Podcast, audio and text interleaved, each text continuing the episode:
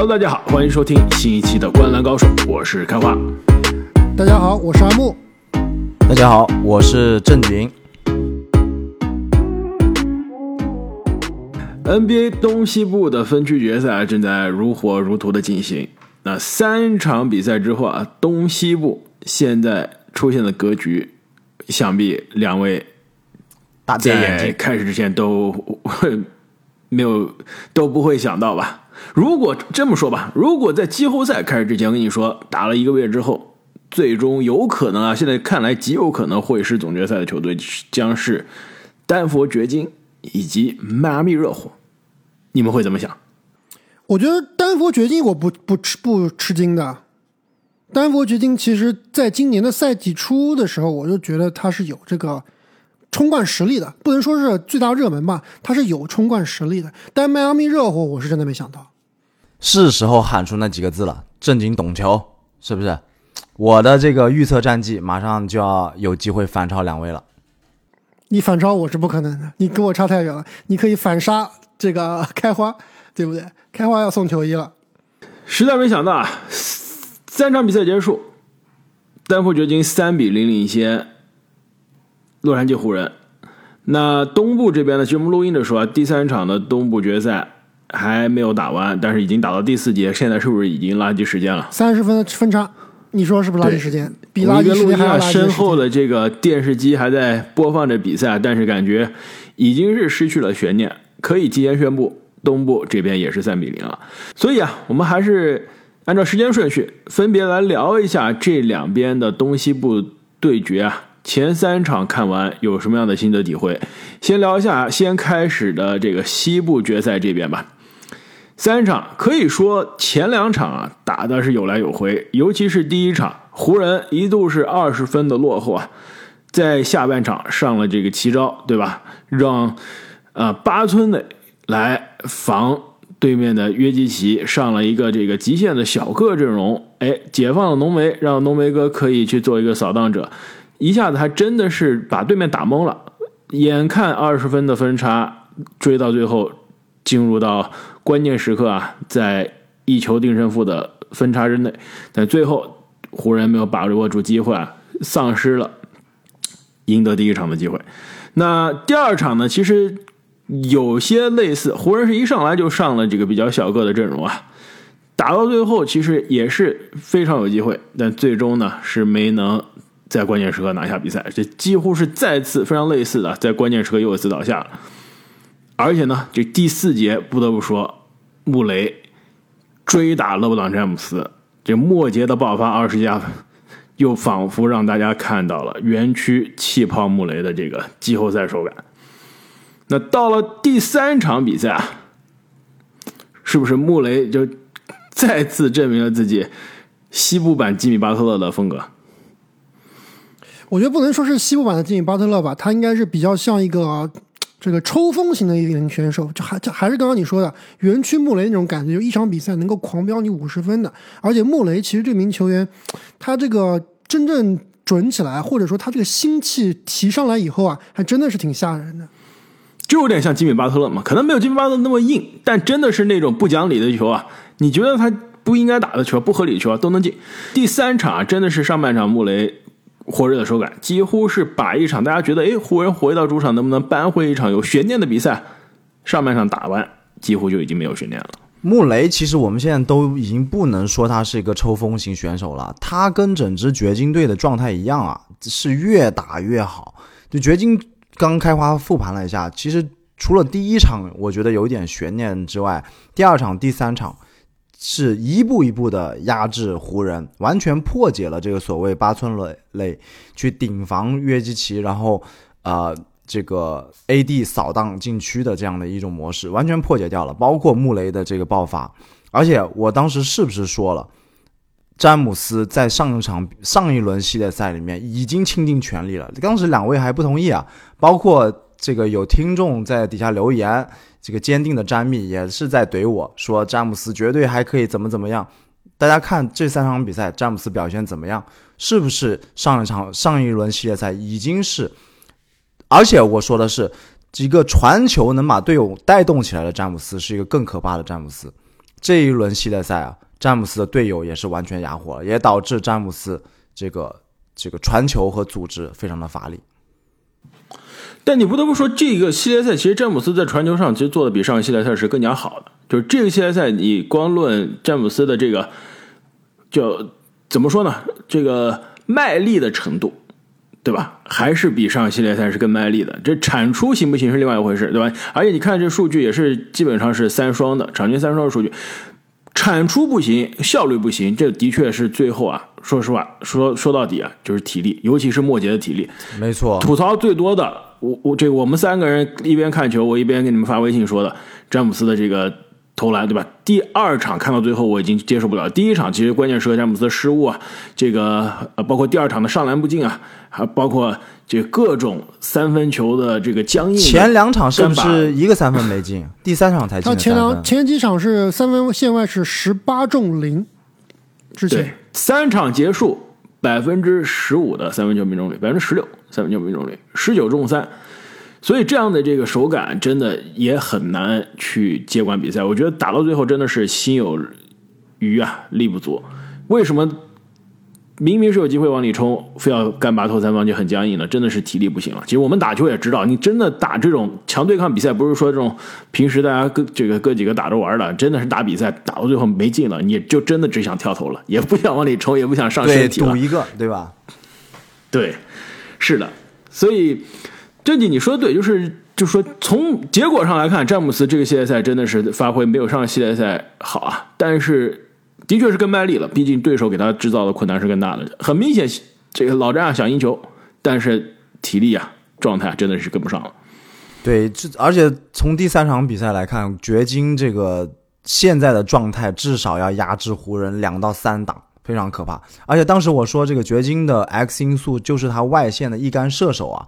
其实我觉得也是非常有道理。现在看起来，这个 KCP 对吧？然后布朗，包括小波特都可以站出来。当时阿木我还记得说的，这个小波特每场至少进五个三分球，掘金才有赢的希望。哎，现在小波特其实并没有达到五个三分球，但是呢，我认为他在助攻方面的提升，其实弥补了这一两个三分球的这个短缺。包括他在约基奇受到犯规困扰不能上场的时候啊。保护篮板跟 AD 去拼抢篮板，保护的也非常好，所以这几个球员，我认为都是现在掘金能大比分领先的功臣之一。对，我觉得波特其实这个系列赛发挥还是中规中矩啊，但是决定走向绝对不是波特。其实刚刚两位聊了很多啊，在我这里看，其实这个系列赛决定走势的这个关键点，其实是在第二场比赛。那第二场比赛真正最关键的一个球就是。大家赛后聊的特别多的勒布朗詹姆斯一个这个反身拉杆背扣，结果手滑了。我觉得那个球就是这个系列赛的转折点，都不是那一场比赛，是整个系列赛的转折点。其实第一场比赛，首先我我我翻了一下我们的聊天记录啊，第一场比赛在星期二晚上的九点半，我发出了一条信息说，这个系列赛拉塞尔不能再上了。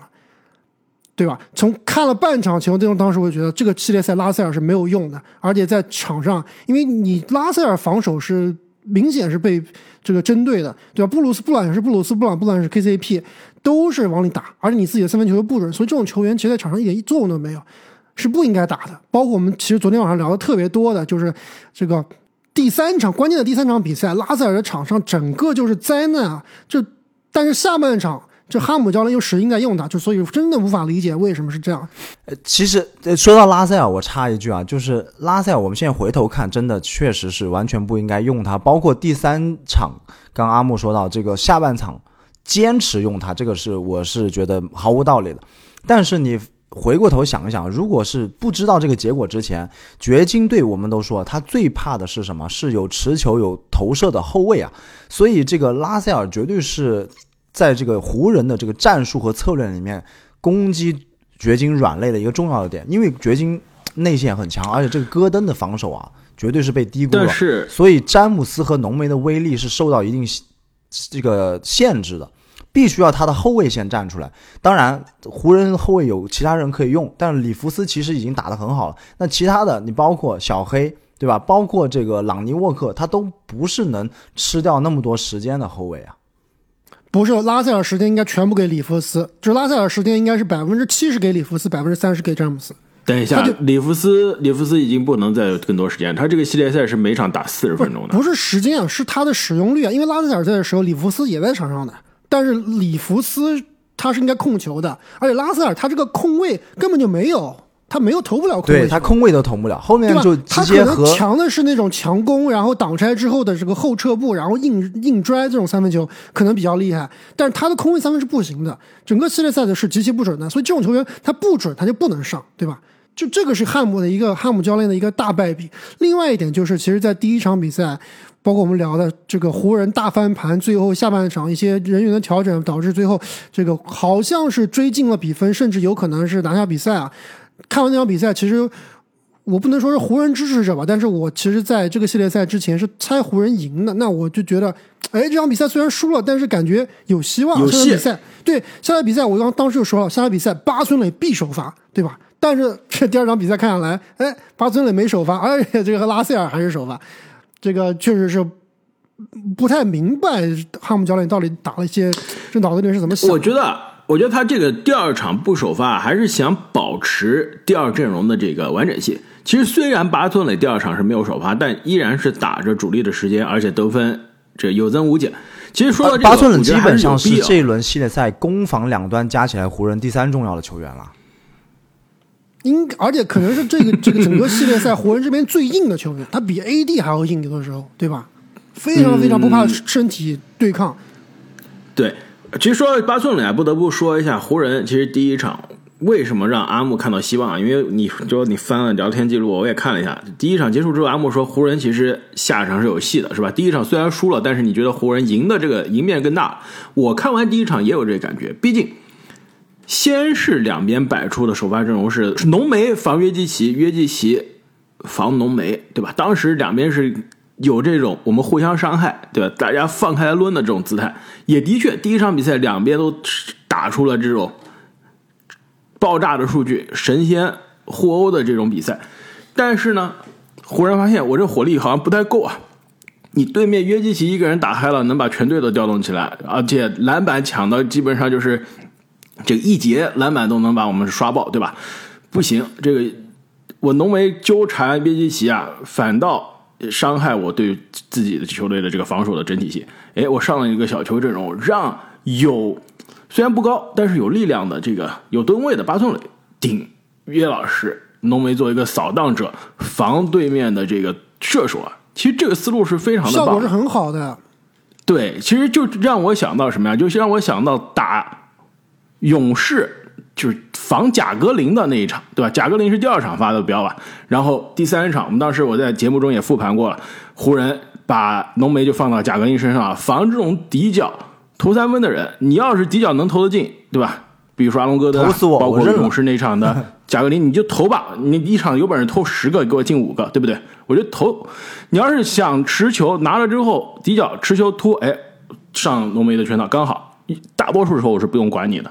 对吧？我可以作为一个自由扫荡者往禁区堵位的，或者一个协防的盖帽，非常好的这个防守的思路，把比分追进了。那第二场呢？我觉得这个掘金这边的调整也是真的非常的关键。我觉得最重要的调整啊，就是让穆雷追打老詹，尤其是在老詹第四节体力不行的时候，很明显他两攻防两边都需要发力啊。的第四节让挡拆之后的这个穆雷追打老詹，还真的是挺有奇效。毕竟老詹在第二场啊，防守上是要很多时候是承担小球五号位，甚至是顶约基奇的这个责任的，真的是实在到最后体力真的不行了。我觉得不一定是这个战术是用穆雷去打老詹，甚至说我们看第三场比赛，老詹有段时间因为穆雷爆了嘛，老詹感觉说我自己要挺身而出，我要防对面最尖刀最炸的球员，但是那段时间他其实防的也不行，就明显能体会到他这个年龄在这里啊，脚步上没有那么快了，特别是防挡拆这个跟的速度是跟不上的，确实是不太好防。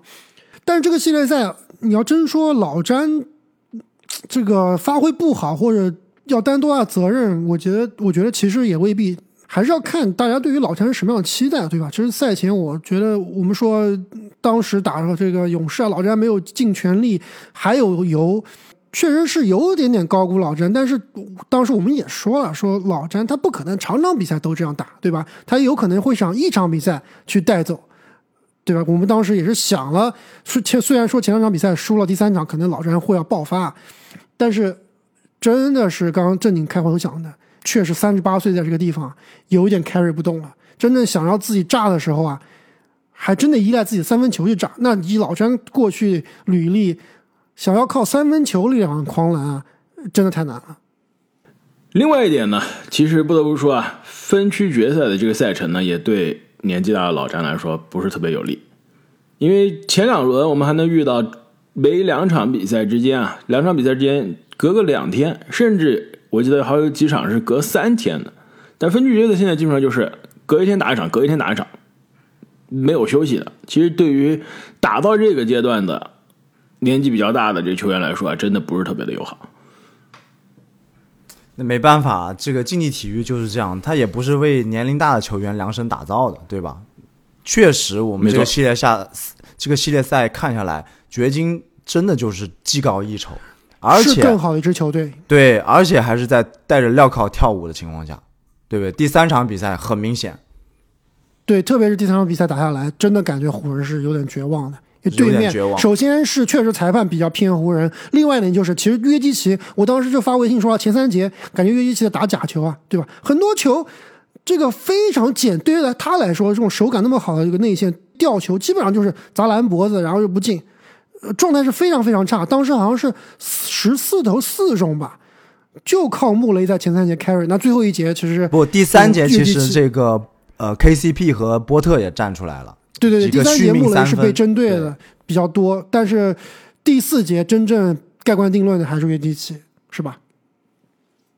没错，说到这个，不得不再夸一下约基奇啊！今年的季后赛，约基奇真的是可以说再次让大家证明，不管你们 MVP 投谁，第一阵容中锋投谁，我就是联盟最好的中锋。我觉得这个他跟恩里德的这个，等一下，等一下。我就是联盟最好的中锋，你这个话是有点太看不起约基奇了。对，限制条件太多了。不不不，等一下，等一下，等一下，等一下。我们讨论约基奇是不是联盟最好的中锋的时候，我感觉一个月前你们还有不同的意见吧？不不不，我们讨论的是 MVP 啊，当时 MVP 常规赛的表现。对啊，对啊，当时我投约基奇常规赛 MVP 的时候，你们还是非常的这个质疑的，是这个我觉得你不能往回看的，对吧？你们不能用季后赛的表现来去定义常规赛的。那常规赛大帝这个得分王。包括场上的这个这个呃统治力还是无与伦比的，包括这个审美疲劳呀，在我这里也是一个评判的标准啊。所以我觉得啊，约基奇的这个表现，我刚刚想说的是什么，就是证明了，就是你们以后别给我搞这种审美疲劳的 这种这种东西了，对吧？字母哥的第三个 MVP 没拿到，大家当时说啊，审美疲劳了，不能三年了。就前几年给他 MVP 之后，也发现这季后赛不行啊，结果人家。没拿到 MVP 的，人家咋了？人家人家啥也没有，现在夺冠了呀！第三年夺冠了呀！那最后没拿 MVP 最近两年又稳了呀！最近两年季后赛都是不行呀！所以约老师又再次证明了，对吧？前两年的确两年 MVP 了，但第三年我打出依然是 MVP 的水平，依然是最好的中锋。你们不给我投了，但是我季后赛这回走得远了吧？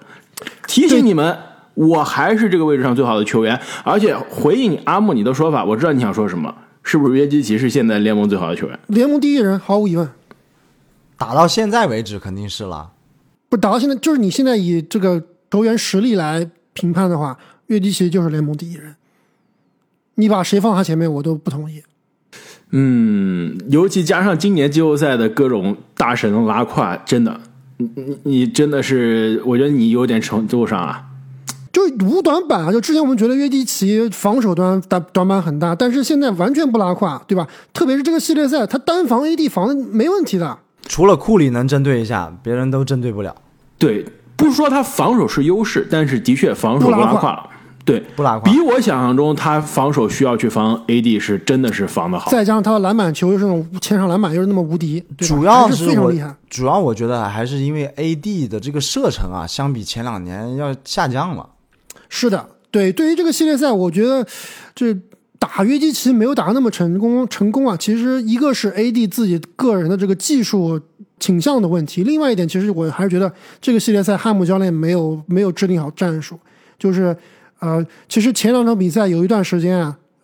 是用点名去打穆雷的，而且效果非常好，造穆雷犯规。对啊，老詹被打穆雷一打一个准，这对吧？而且巴孙雷点名，对吧？换防，就不管谁都是打穆雷。这个这个战术在后面基本看不到了，不知道为什么。而且这个战术感觉是任何人都能想到。我们在前瞻这个系列赛的时候，我们当时也说的，就应该是追打穆雷嘛，对吧？给你上身体。前一轮我们怎么针对库里的一样。结果第一场我们还能见到啊，老詹各种被打莫雷，打得轻松又愉快，对吧？身体力效率又很高，但是后面就找不到这样机会，被反过来针对了。而且，而且这个战术对于湖人有一个特别大的好处啊，就是湖人是特别怕掘金跑起来，掘金现在找了机会就打防守反击，非把这个节奏推快。但是湖人是靠防守起家的嘛，所以他这个回合数越越少，对他越有利。所以这种一板一眼的点名，其实是可以很大的这个降低回合数的。刚刚这里提到这个行进间的一个防守和进攻啊，其实湖人队在这个系列赛里面 transition defense 是非常的差，就是真的是灾难。特别是在拉塞尔在场上的时候，那各种各样的这个灾难的镜头啊，真的是让人没法看。这其实就是能看出来啊。湖人这个球队确实是一个临时组建的球队，对吧？赛季中组建的球队，感觉没有演练的很好，特别是这种转换进攻时候的防守。而且不得不说，约老师真的是神奇。你别看他这个身板身材，感觉没有浓眉哥的这个身体素质爆发性啊。约老师摘后场篮板推快攻这速度，你经常会看到他推带着球推快攻啊。这浓眉还在后面追，追不上。主要是他最后传那一下太骚了，你知道吧？对他，而且他传球是不需要准备的。你像我们传球，一般都是拿到球以后放到胸前，然后传出去。他整个任何姿势，对吧？左手右手就随便一抖，就能传的非常准、非常快，确实厉害。哎，我打篮球的时候也是这么传的，对，准不准？对你抖着球就出界，抖抖是可以抖，准不准、快不快就不知道了。对，确实是。那说到约基奇啊，其实过去几年这个没少给他赞扬，而且我们灌篮高手做这个十大中锋的排名做了，之前已经是四年，今年马上很快要开始做第五年了。每年我都是把约基奇放在了第一的中锋啊，每次把他跟恩比德对比，我说的最多的就是恩比德可能是个更全能的，就是攻防两端啊。如果看这两位的话更全能，但约基奇是真的能让队友。变得更好的一个球员，这是在中锋位置上之前是找不到的。之前我的 MVP 的这个助攻理论嘛，对吧？MVP 这个最少助攻是五点五，今年恩比德的确打破了，但是他依然不是一个能达到 MVP 的这个标准，就是所谓能通过自己的策动让队友变得更好的。在中锋放眼中锋的历史，这也是为什么中锋反而是在 G 七的关键时刻沉迷单打。而且还打不进，是吧？但是反观中锋的历史，这几年为什么中锋拿 MVP 很难？就是这个位置真的很难去做到一个是让自己得分、防守做得好，同时能策动队友，让队友变成变得更好的。看上去啊，真的只有约基奇这一个人能打破这样的一个模板，能真的做到历史上传球策动最好的中锋，没有之一。而且我还要补充一点啊，就是我们一直灌篮高手不是有个三维理论嘛？我觉得现在要四维理论了。除了进攻、防守、策动之外，还有一个心态，就是你这个心态是否强硬啊，也是绝对是决定你能否成为超巨的一个重要因素。哎，这个我同意，真的是意志力要很坚强。你你这么说，你这么说，我要加个第五维。第五维就是场外靠不靠谱。呃，可以包括在心态里面吧，不能太过于复杂。不不不，哎，那你说科比场外靠不靠谱？乔丹场外靠不靠谱？开花。呃，这几个这两个人说实话都吃都吃过场外的亏。这么说吧，如果乔丹场外没有各种各样的问题，然后自己也没有一些小情绪的话，他不会职业生涯打这几年，他肯定是有更多的冠军。不说是不是八连冠吧，至少六个冠军之上肯定会有这概。肯定会更多，对吧？谁哪一个职业球员打到职业生涯最巅峰的时候，三连冠说老子不打了，休息两年再回来再拿三连冠，对吧？那两年不休息再拿一个冠军没问题吧？肯定是吃了这个亏的。休不休息不影响他的职业，反正都第一，嗯、对，不影响。，他可以更第一，对吧？可以让这个反正现在也毫无更直论反正现在他毫无悬念已经毫无毫无悬念。开花，你不要想，你别想碰瓷，开花，你一点碰瓷的机会都没有。是的，真的不好碰瓷了已经。但我同意正你那个观点更多一些啊。其实，而且我觉得也是可以把你们两点放到一起，就是这个球员他的所谓的 discipline，这个这对，个处理这种这种这种呃非常可能就是非技术性非技术型的，对，用对心态，包括场内场外的一个你这个心智的是否成熟，是否的大心脏，这个也是需要需要考量的。对这一点包括切场内不切场以及场外，像像有一个球员，为什么我提这点啊？就是阿木喜欢的有一个球员，场内哇，这心脏可大了，第四节接管之王，对吧？但他今天会不会来打第四节，或者他今天会不会来打球，这是永远是个未知数，是，对不对？对，这这不就要场外的问题吗？所以，所以说到这个场这个心态问题啊，我觉得这一点约基奇也是吊打大帝的。而且其实约基奇这一点我有点同意吧，但是你其实约基奇应该还开花更了解啊，就约基奇。大家都在对比，今年虽然就是同样都是湖人对掘金嘛，园区也是湖人对掘金，那今年的约基奇是要比当时的约基奇强悍很多的，不一定说技术上是多强悍，但是我感觉技术上的确是强悍，第一技术上强悍，对，但是让我感觉更多的是心态上更强悍了。就以前的约基奇其实有一点点像东契奇啊，就比较容易上头，特急躁，然后呢，这个比较莽。比较莽，对，容易去造，容易容易犯规，很容易就造成犯规麻烦。现在约基奇有点心如止水的感觉了，特别是拿了两个 MVP 之后啊，包括今年这个媒体经常报道的，老是问他，而且这个恩比德也是有点讽刺他，对吧？老媒体问约基奇你在不在乎 MVP 啊？他说完全不在乎。恩比德后来就说说没有人不会在不在乎夺得 MVP 这种事的，对吧？你知道吗？只有没拿过的人才会这么说。约基奇已经拿过两次了，真的是有点不在，不是说不在乎，就是感觉在乎的并不那么多了。我真的想要的是冠军了。对于恩比德，其实说实话什么都没有的情况下，那我肯定在乎啊，我肯定要从就说白了职业生涯这个小目标开始。对，心理上关心的事情不是你没有解决温饱呢，对不对？约基奇这是已经是吃饱穿暖了，我现在开始追求的是最高的境界了，对，就总冠军了。马斯洛需求理论，约基奇已经在更高的层次。而对，而且你看约基奇他的这个，就是开花喜欢说的场外的一些因素，对吧？约基奇场外非常 chill，对吧？喜欢骑马，喜欢干嘛？就是这个下休赛期，哎，休赛期别人都是都是游艇嫩模，约基奇哎就回老家，回到自己的农场干祖活国，农场干活，没错，非常。你要想他这种亿万富翁，对吧？能有这样的心态，还是挺不容易的。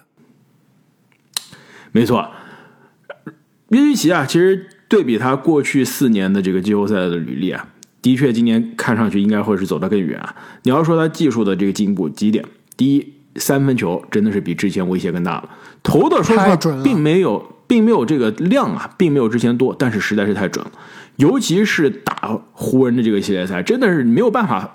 放他了，他也真的是为什么湖人最后不能让浓眉哥盯他了？你把浓眉哥拉出来拉太多啊，真的是内线有空虚的可能。约基奇在外线真的是你没有办法放的，张手就有，而且高难度的三分也能给你投进，这是非常大的一个进步。另外一个特别大的进步就是今年啊，在季后赛他对于队友的这个带动也是比之前更成熟了。约基奇其实你打常规赛啊，你看他数据，场均三双几乎是接近三双，也是几乎没有问题的。但过去几年季后赛啊，场均助攻五点八、五、五点七、八点四，今年呢十点一，场均助攻几乎是去年、前年再加园区那年的翻倍了。一方面肯定是自己的队友更准了，对吧？我这个传球都能转化，我觉得这个更多情况下是队友更给力啊。其实这个系列赛，我感觉约基奇并没有特别多那种镜头是哇，这个球突然传到一个大家都想不到的位置，让这个球员啊搭空位或者说空切怎么样的。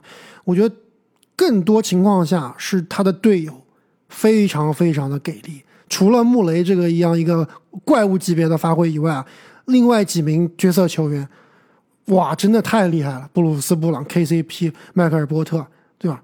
这个进攻端给他的火力支持太强了。那另外呢，不得不说一下布鲁斯·布朗。既然你提到了，在掘金三十天三十队的时候，去年夏天，当时我说了，布鲁斯·布朗的这个签约有可能是整个夏天性价比最高，而且是最被低估的，全联盟啊，全联盟最被低估的一笔交易，一笔一笔签约啊。而且篮网如果当时真的觉得自己是下赛季继续冲冠，虽然哈登走了，但是我欧文、杜兰特继续冲冠的思路啊，为什么白白放走布鲁斯了？掘金给的报价真的是不高啊。现在看来，真的是印证了这一点，布斯布朗真的好用，即插即用，万能，一个人能打多个位置，对吧？阿莫，你作为篮网球迷，如果篮网今年真的是季后赛夺冠球队，对啊。不是你是不是觉得篮网放他走很亏？就当时我就说了嘛，我就没有没有任何道理的，而且最后决定给的报价这么便宜，对吧？你要说一年一千五百万，我可能会觉得啊，是不是有点贵？但一年两年一千五百万，这个真的是抢劫了。最后说下一个对决之前啊，我还是这样想再提一下穆雷啊。今天我还看到一个新闻说，当时这个穆雷不是受重伤之后嘛，然后他。自己一个是职业生涯担忧，另外一个就是很担心球队交易他，对吧？他就哭着问这个马龙教练说：“你会不会交易我？”然后马龙当时就给他吃了一个定心丸，说：“You're ours，就是说你是我们的人，绝对不会放你走的。”然后现在这个上演了一出王者归来的戏码，还是非常令人动容。所以这种热血体育的这种。这种故事啊，还是非常令人惊叹。如果今年他们走到最后的话，穆雷这个绝对是要被，也是写进掘金历史的。而且穆雷这两场比赛，这三场比赛比赛的发挥啊，真的是把我们都打服了。其实特别是在这个最后第三场比赛啊，上半场狂飙三十分，当时我就跟正经说啊，我说正经，穆雷感觉比库里还厉害，对吧？这你这你还有点不同意，觉得你这有点开玩笑，对吧？我不是说总体比库里厉害，只是说。这两场比赛的打法让人觉得更加爆炸。其实穆雷，我觉得有点像谁吧？就准起来有点像欧文，就他这个进攻手段太多了，特别是他身高比较高嘛，对吧？他去可以去做打对面的，比如施罗德这样的球员，而且他是有一个翻身跳投，因为他投篮姿势是比较相对于相比库里来说是高一些，对，是高的，他是可以那种后仰就是 pull up 的。就是他这种进攻手段，包括篮下的一些这个杀伤啊，而且这种不讲理的三分球啊，真正准起来，真的防不住。而且开花还记不记得当年我们梧桐树下的约定？现在感觉还是你懂球啊，是不是？当年我们说这个穆雷和英格拉姆对吧？同一届，到底谁更厉害？对，过去几个赛季穆雷受伤，而且就就哪怕是不受伤的时候，状态也就一般啊。英格拉姆感觉有点打得非常好。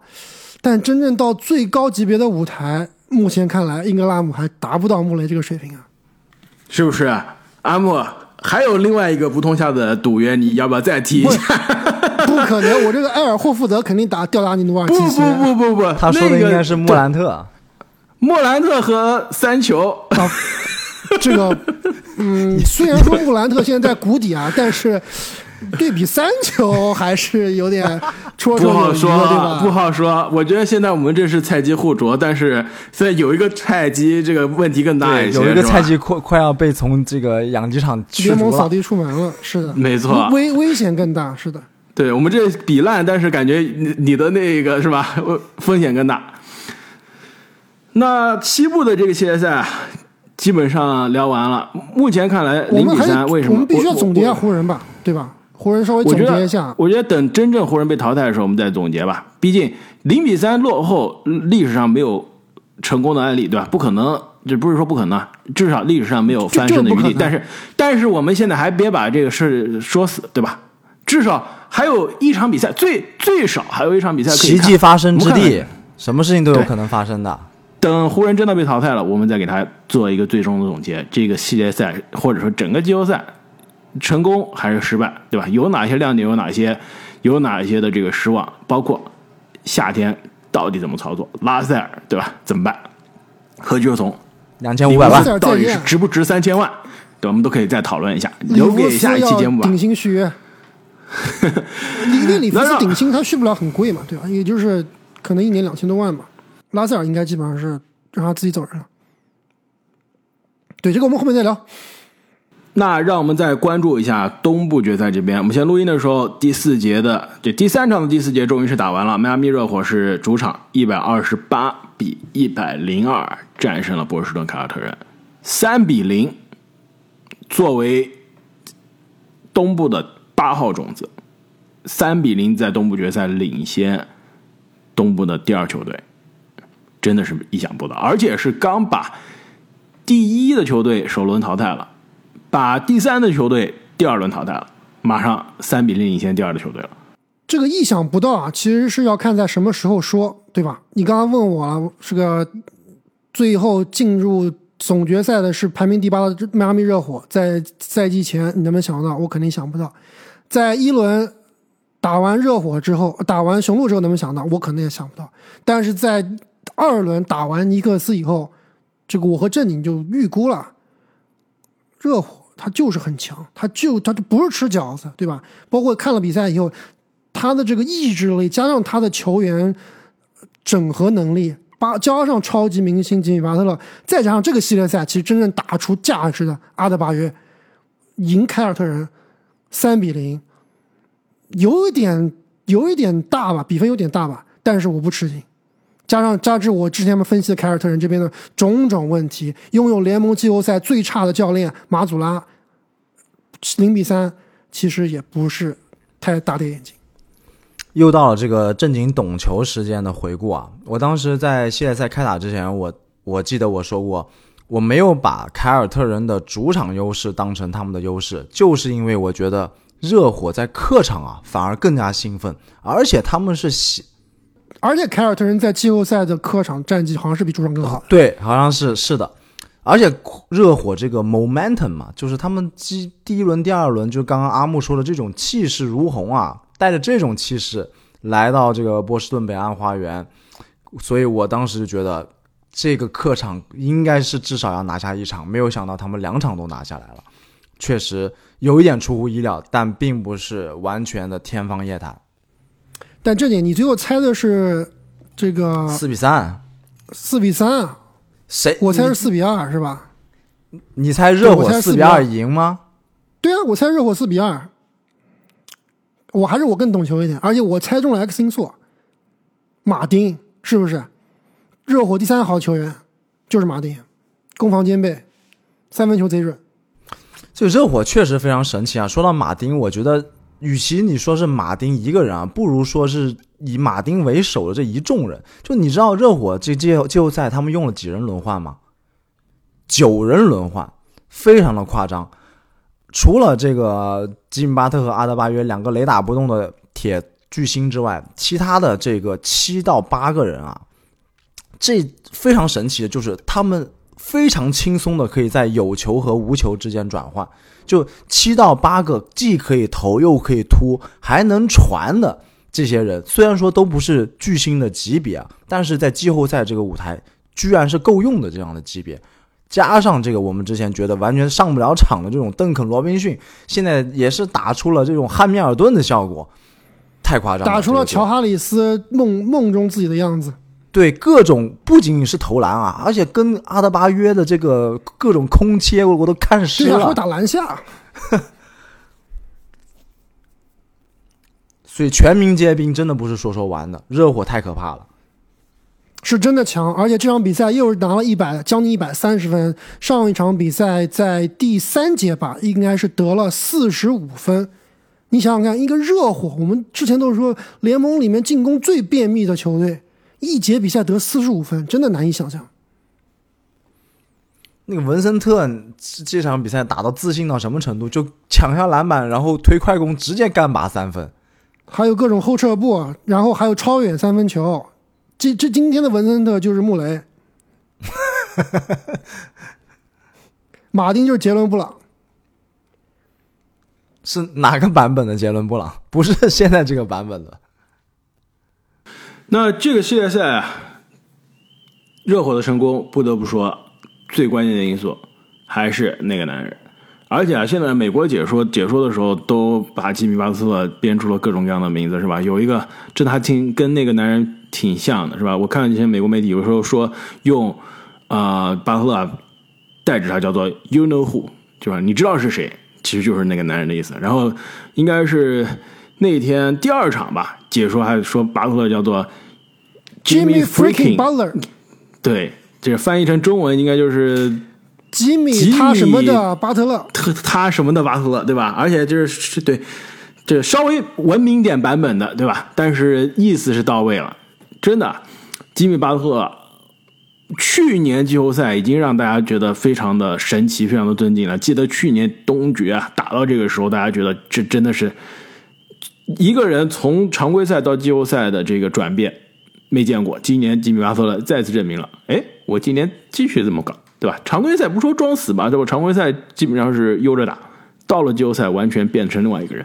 过去两年他常规赛是什么状况？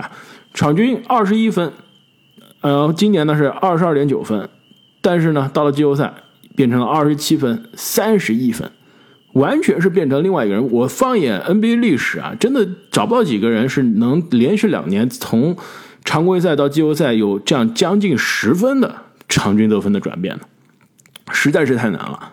而且这是建立在极难的对位、极难的出手的这个难度，再加上特别关键球的表现啊，金巴特。我相信你们刚才说的这个加的第四点，这种场内场外的心态啊、心智啊，肯定是为他点满满分点满的，对，关键球实在是有 buff，而且我真的，键球我都不用出全力，到了关键球必须进。而且我到现在其实还是有点想不通啊！你想，他常规赛放水放的也太严重了，而且直到放到跟老鹰的那场附加赛都还在，我不知道是不是放水啊，但是那场比赛他居然都还没硬起来，都是等到说实话，其实巴特勒今年常规赛打的不差，就是是绝对是最佳阵容去。年常规赛打的也不差，也不差，都不差。其实你要是玩这个范特西的话，你每年选巴特勒都是非常稳的，但确实没有这种炸没到到现在这种东部第一巨星的超巨的高度，对对？吧？东部第一人的炸确实是没有的。没错。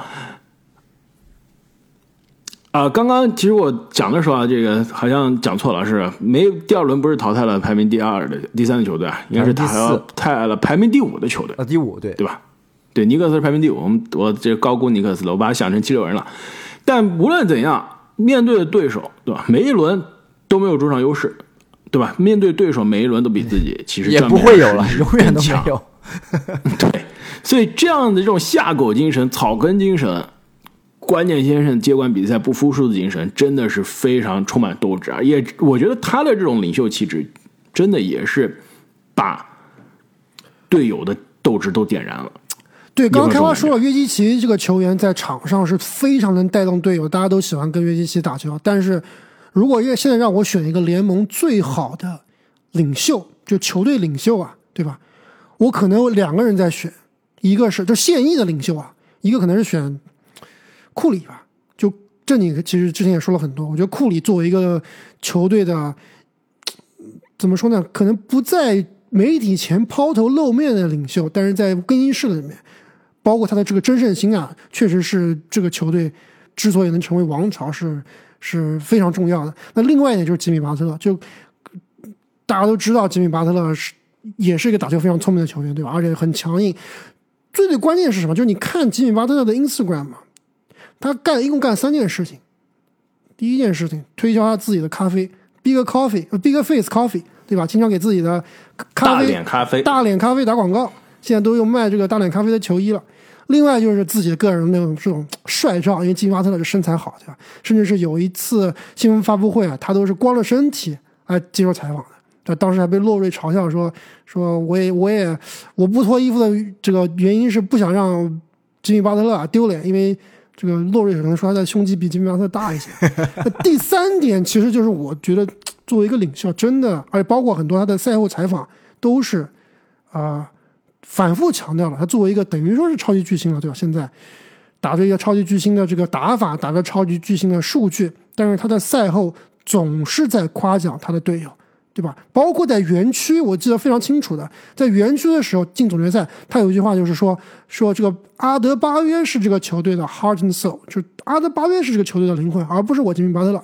那另外就是他 Instagram 发了一些照片啊，就是各种各样他的队友的进球集锦，你翻他照片，一张一张翻。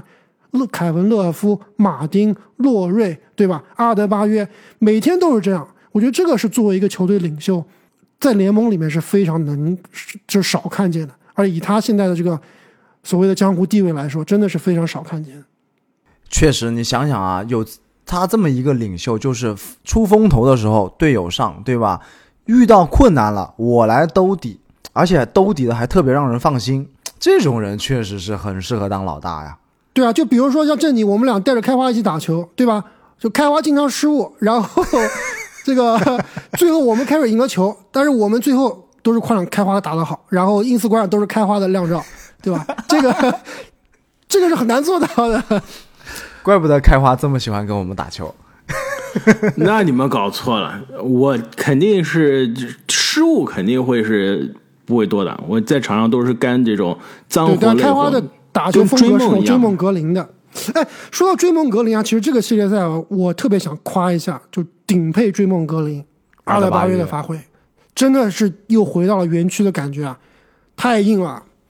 所以说你这球员这个状态真的是难以琢磨，对吧？这个可以高光，然后又低迷两年，然后现在又高光起来了，各种中投，各种抢板，今天包括帽塔图姆那几个追身大帽。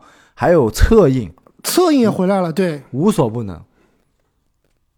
最后啊，我觉得还想再夸一下吉米巴特勒。其实仔细看了这个系列赛的比赛，我觉得吉米巴特勒真的到了季后赛很强。最重要的原因，你们知道是什么吗？就是一方面心态这种不用说了，另外一方面，我觉得真的是他到季后赛就开启了另外一种打法。你发现，其实他到了季后赛打了更多，就是那种我慢下来之后去找对位。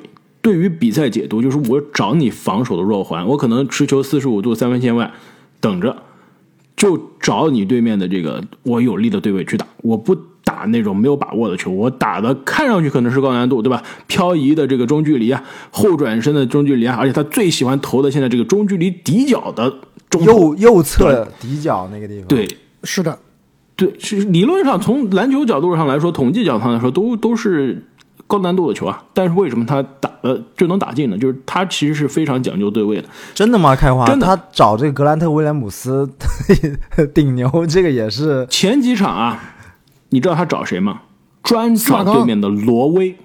没有，其实他找罗威找的非常多，追打罗威。他知道罗威你不敢跟出来太多，对你跟出来太多，而且罗威强是强在什么呀？跟浓眉一样，我作为协防扫荡者，如果我让你。变成单防我了，那我就真的是可以军训你吊着打。而吉米巴特这种节奏大师，对吧？往里突一下后撤步，转个身，然后最后拉开距离一下很关键。对，哎，制造距离，我后转身一个中投打你真的是爽。后面开船不敢上挪威了，对吧？金巴特打谁？打你德里克怀特。其实这真的是很有意思啊，因为德里克怀特其实，在最佳防守阵容，凯尔特人放眼联盟，其实都是防守非常好的后卫啊。但是巴特勒就是吃你身材，对吧？你没我高，没我壮，打的就是你，怎么样对位都能换到你身上，追着你打。而且巴特勒其实你看，虽然感觉一个糙汉，长得也很糙汉，技术其实真的好。他在内线啊，大家都说他像对吧？帮主这都不用说了。但其实他在内线的脚步真的让我想起一个人，奥拉朱旺。他其实经常是内线杀到呃这个禁区或者禁区边缘，急停球之后上下步就是呃。像奥拉朱旺的那种梦幻舞步一样，不光是内线的脚步啊，他外线的运球也是对比对面的两位双杰，对吧？杰伦布朗和和塔图姆运运运到脚上这种情况，也是强挺多的。对，这巴特勒对于比赛的解读，对于节奏的把握。真的是大师级的存在，而且在防守端也一样啊！你看他这种经常季后赛各种抢断都是属于一身段，这种对面防守不好身段就算，还有那种非常好，还经常啊！这个系列赛看到他是什么呀？就是我防的这个人可能是底角弱侧的蹲坑的那个人，我都能把你这种跨场的长传防出来。然后看到你这个斯马特还是布尔根的有一球，就是你想传球的时候，我知道你要假传这个角度，看着这个角度其实是往底角，比如说看着我呃中圈，但是我往底角传，他都知道你这是假动作，直接我都不吃你假动作了，直接就蹲你底角的那个人，一一蹲一个准。对于进攻，对于防守的解读，真的都是大师级的存在。不得不说啊，在这个系列赛之前。我对吉米巴特勒还是低估了，或者说每个系列赛都把他低估了。我觉得你不是对于吉米巴特勒低估，你是对把你的联盟前五太高估了。哎，但是是不是？我我我说句公道话，说到联盟前五这个塔图姆啊，我其实前段时间我还专门去跑去这个凯尔特人球迷群体里面去看了一下，又去对喷的时候，你不光喷湖人球迷，你还喷凯尔特人球迷是吗？我不是喷凯尔特人球迷，我是去了解一下。就是我发现，其实塔图姆就是从这个凯尔特凯尔特人球迷角度去写的，他为什么觉得塔图姆厉害？我去想想以后也是真的。虽然说他存在这样那样的一些问题，包括关键时刻不稳定啦，对吧？关这个运球啦、心态啊各方面，但是其实塔图姆他也是一个非常好的领袖，他是整个凯尔特人里面这个最愿意做脏活累活的。一个人攻防两端，他其实都付出了非常多的努力。是的，他非常的专注，非常的卖力，这个是毫无疑问的。没错，而且他有时候也是愿意把这个聚光灯、把这个话语权，比如说让给交给斯马特，是吧？斯马特，对对对，虽然不一定对啊，但是这个塔图姆这个领袖方面的这个，我觉得是没什么问题的。但是场外也没问题。对，但是无奈啊，我觉得教练要背锅。这个教练太差，整支队伍的状态要背锅，包括对面遇到高达，这个没办法，对吧？对，你说塔图姆，其实这个系列赛凯尔特这边，凯尔特最好的就是塔图姆啊，打的最好的、最稳定的还是塔图姆，对吧？但是就刚刚郑怡所说的，就塔图姆按按数据来说还是非常不错的，另特特别是在一些被动的情况下篮下造杀伤、造犯规啊。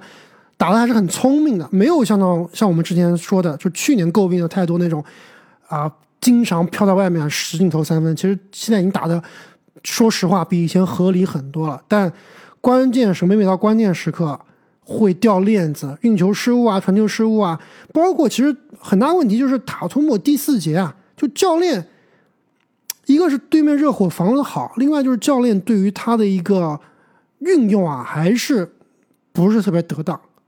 就我，你们猜一下，就第三场比赛咱们不谈了，是早就花了，对吧？没有任何参考价值。前两场比赛，这塔图姆啊，你们猜塔图姆第四节是什么样的数据？第四节一共得了几分？就第四节一共是几投几中嘛？两个第四节，第一和第二场。我知道，我知道，第一场好像是六分，第二场应该零分吧？就两分。撇开罚球啊，就是投篮。第一场比赛，塔图姆第四节零分，没有出手，零没有出手，零投零中。这个有三次失误，就我们说的三次失误。第二场比赛第四节投篮三次，三投零中，两次失误。就塔图姆在运动战里面最呃两场比赛前两场比赛是没有进一球的。就是你这作为一个联盟前五，你不管教练怎么安排，怎么不合理。你对吧？你看看巴特勒有没有可能出现这样的情况？对，尤其塔图姆那几个走步啊，我觉得是有一些让人失望，就是对吧？第一节最后连被吹两个走步，太伤士气了。但是，就像我开头所说的，这个系列赛，我觉得最背锅的肯定不是塔图姆，肯定就是他们这个这个可能年龄还没有我大吧，好像，对吧？主教练霍福德吗？主教练，他年龄绝对比霍福德小，对吧？霍福德肯定比我大啊。就马祖拉，我觉得他不会再成为主教练了。就起码短时间内啊，应该是一个下一个史蒂夫纳什了。呃，说到马不具备领，他是不具备去领衔这个一样一个冲冠球队的。你让他去教，我觉得主教火箭啊、活塞啊可能还行，但是他这个水平是不可能执教一个夺冠球队的。说到马祖拉，我突然想到还有一个重要的原因导致热火压制凯尔特人啊，就是热火经常会使用联防，对吧？这个破联防，其实我们如果就是有一些战术这个知识的人都知道，不一定是说你的三分投的准就能破联防。其实很关键的是，你要在对方联防的这个核心区域啊，这个罚球线的这个地方有一个策应大师，就这个人可以持球之后吸引对方的防守，就把这个联防给搅乱。他能够自己打，也可以通过比如说被打两下，把防守吸引过来之后传到外线去投。但是当年凯尔特人打这个破联防的一个高手啊，海沃德现在已经不在队里面了，他们没有这样一个人，所以为什么热火的这个联防可以肆无忌惮的扩大范围去在三分线上逼迫凯尔特人失误啊？也是因为凯尔特人没有这样的一个人，他们只能从三分线外发起进攻，就是掉入了这张联防的网里面。那马祖拉肯定是要为此背锅的。这还是回到我去年季后赛的凯尔特人赢球理论啊，赢不赢球看一个东西，塔图姆助攻有没有五个，对吧？这个系列赛塔图姆场均三十二分十个篮板，那助攻场均没有五个。就这个角色必须现在是由他来承担。其实第一场是让斯马特承担的，对吧？斯马特作为了一个进攻的这个梳理者，而且其实打的效果不错。但是啊，我觉得其实应该是把这个责任放在塔图姆身上才行。对，我觉得斯马特跟这个灰熊队的迪龙一样啊，就是你得降低他在队里面的这种主导权，就是他尤其是进攻上。对他可以有很重的这种，比如说防守的这个话语权啊，或者是说，对吧？这个做饭归啊，假摔的 领领袖的这种说法，打架呀。但是你支配球权，尽量还是少让他。他这个没错，毕竟天赋和这个球商摆在这儿。对，照理说应该是我前面说了很多，就为杰伦布朗这个鸣不平啊，就这个这些很多司马特球就应该交到杰伦布朗，但这个系列赛我也没办法给杰伦布朗辩护了。对你这个球队老大已经已经没有了，这个球队老大已经没有了，这个是差太远了，比塔图姆差太远了。三分球百分之十五，投篮百分之三十八，罚球百分之五十，你看他基本上追赶拉塞尔。失误，你看多少个失误吧？就他他的助攻失误比真的是堪比乔丹普尔。那么这个系列赛啊，录音的时候，热火三比零领先。其实我们如果给凯尔特人盖棺定论啊，还是稍微有些早，跟湖人一样，再给他最后一些机会，等到真的是被淘汰了，我们再给他一个完整的、最终的复盘。而且到了夏天，相信我们有足够的机会再来聊这两支流量的球队。对，这两支球队夏天其实都会有非常大的动作，包括这个杰伦布朗的续约啊，因为他是今年入选了最佳阵容，他的续约的成本是非常非常高的。那凯尔特人到底会怎么打算，对吧？特别是在今年布朗打出这样一个成绩的情况下，还敢不敢给他续一个？可能是是他这个续约应该是历史最高最高薪了，对吧？应该是的。不是，不是。是吗？是的，如果新的工资帽，对，是不是会就是历史最高薪了？对，那确实是太可怕了，对于凯尔特人来说。但是你如果你不续，你让他白白走人吗？好像确实很很尴尬，很尴尬的。凯尔特人拥有联盟最强阵容，纸面上的，我觉得如果是正常的操作的话，只需要换掉主教练就够了，明年还是总决赛的这个水平。那么本期节目我们就聊到这里。那么其实总决赛很快就要开始了，那我们也会在总决赛开始之前啊推出我们的《观澜高手》的有奖竞猜送球衣的环节。开花，如果我这两轮我都猜对了，你都猜错了，我能追上你的分数吗？如果大家想知道这个问题的答案，就请加入我们的喜马拉雅的西米主播会员，我会把。第三轮结束之后的这个战况打脸成绩单也发在我们的独家动态里面。其实前两轮已经发过了。本来第一轮我领先啊，第二轮阿木反超了。想看一下这第三轮会不会真的我再次被正经反超啊？闻所未闻的，要成为三个人的第三了。但没事总决赛还有机会，而且我们不还有总决赛的这个 MVP 吗？还有东西决 MVP 呢。哎，东西选 MVP，我要看一下。我们选的是这个开花，选的是勒布朗、塔图姆和詹姆斯。完全没有任何希望。开花你已经笃定要送球衣了。四比三，历史奇迹，要不要来一个？两个人给一个就行了。我觉得以目前的情况来看啊，是完全不可能的。就以现在两边的战局对位，包括我们刚刚分析这么多啊，没有就是任何一面，他三场比赛就打的心服口服。我我就对吧？就是心服口服嘛。对，不是说那种就毫厘之间，对吧？对，不是毫厘之间，就真打不过。很难很难，只能说很难，留留留一线生机吧。那么再次感谢各位听众朋友的支持啊！最近也是很多球迷加入到了我们的西米的主播会员，所有的西米主播会员都可以提前一天收听我们的节目。那么也欢迎大家点赞、转发、收藏我们的节目，并且呢把我们的节目分享给、推荐给身边其他喜欢篮球的朋友们。我们下期再见。再见。再见。